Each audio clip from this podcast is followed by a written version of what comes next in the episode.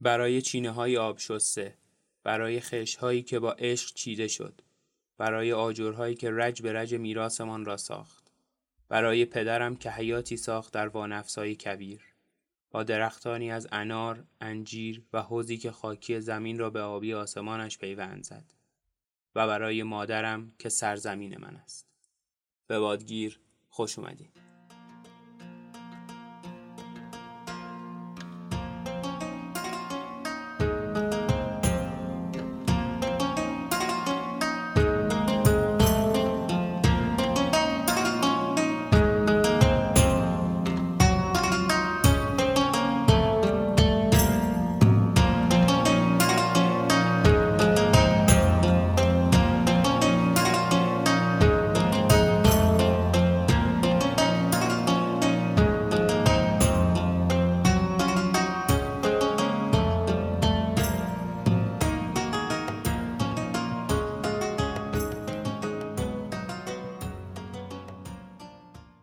سلام.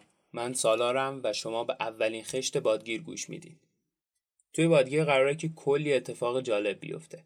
توی خشت های آینده افراد ارزشمندی مهمون بادگیرن که توی حوزه مرمت تحصیل کردن یا دارن توش فعالیت می‌کنن. و ما قراره که با هم راجع به موضوعات مرتبط با مرمت گپ بزنیم و دانش خودمون رو به اشتراک بذاریم و مطالب تازه رو یاد بگیریم.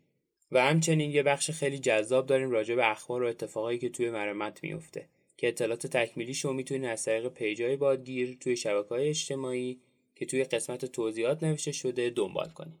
حالا نوبت اینه که راجع به ایده بادگیر صحبت کنیم.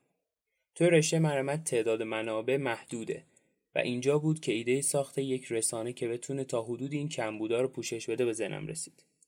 بادگیر قرار بود زودتر از اینا فعالیت خودش رو شروع کنه. اما بنا به دلایلی که اصلی ترینش کرونا بود به تعویق افتاد و امروز بعد از دو سال توی مرداد ماه 1401 به شکل رسمی شروع به فعالیت کرده. شما می‌تونید بادگیر رو خیلی راحت و با یه جستجوی ساده توی تمامی اپهای پادگیر گوش بدید.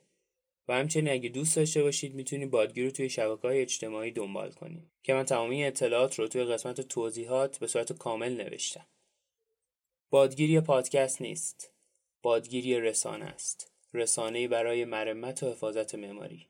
تا خشت دوم خدا نگهدار.